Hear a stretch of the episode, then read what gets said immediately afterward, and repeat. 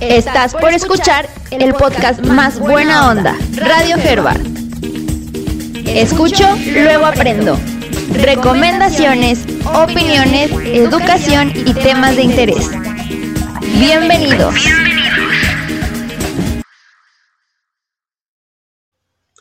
Buenos días, tardes, noches, dependiendo a qué hora me estén escuchando. Hello. Bienvenidos a su podcast de literatura para gente que no le gusta la literatura. Pero ¿cómo puede ser esto posible? Bien, empiezo explicándoles esto.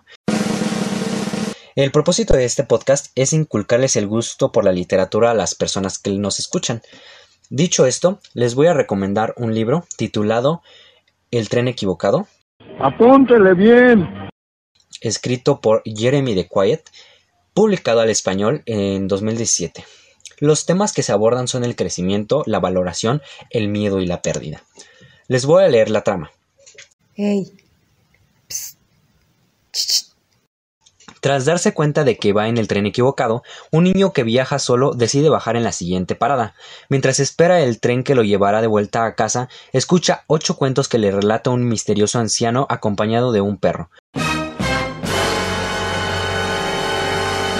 La lúgubre y solitaria estación sirve de marco para las escalofriantes historias que el viejo narra y que dejarán al niño en una encrucijada de la cual deberá buscar la salida. Los personajes principales que están aquí son el niño y el anciano. El niño es un personaje con inocencia y sin saber mucho del mundo exterior. Y el anciano es un personaje tétrico, misterioso y algo serio. Bien, para serles franco, este libro yo lo leí me lo dejaron leer cuando iba en sexto de primaria. Al principio lo leí sin mucho interés. Pero al irlo leyendo con el tiempo me empezó a interesar porque es un cuento que tiene historias dentro. Además de que tiene imágenes que esto ayudan bastante.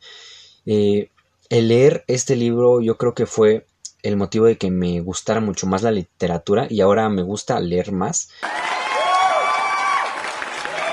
porque tu imaginación vuela con ello.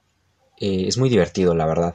Entonces yo les recomiendo mucho leer y, también este libro se los recomiendo mucho.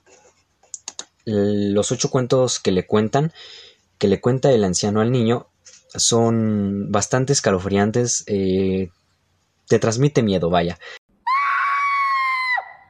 Y al final es un final inesperado que lo deja inconcluso, pero también te da ese miedo de no haber terminado, pero saber que pasó algo. Pero pues, ¿para qué contarles yo? Si lo pueden leer. Es un, una novela bastante corta. Este. Y pues nada, eso sería todo.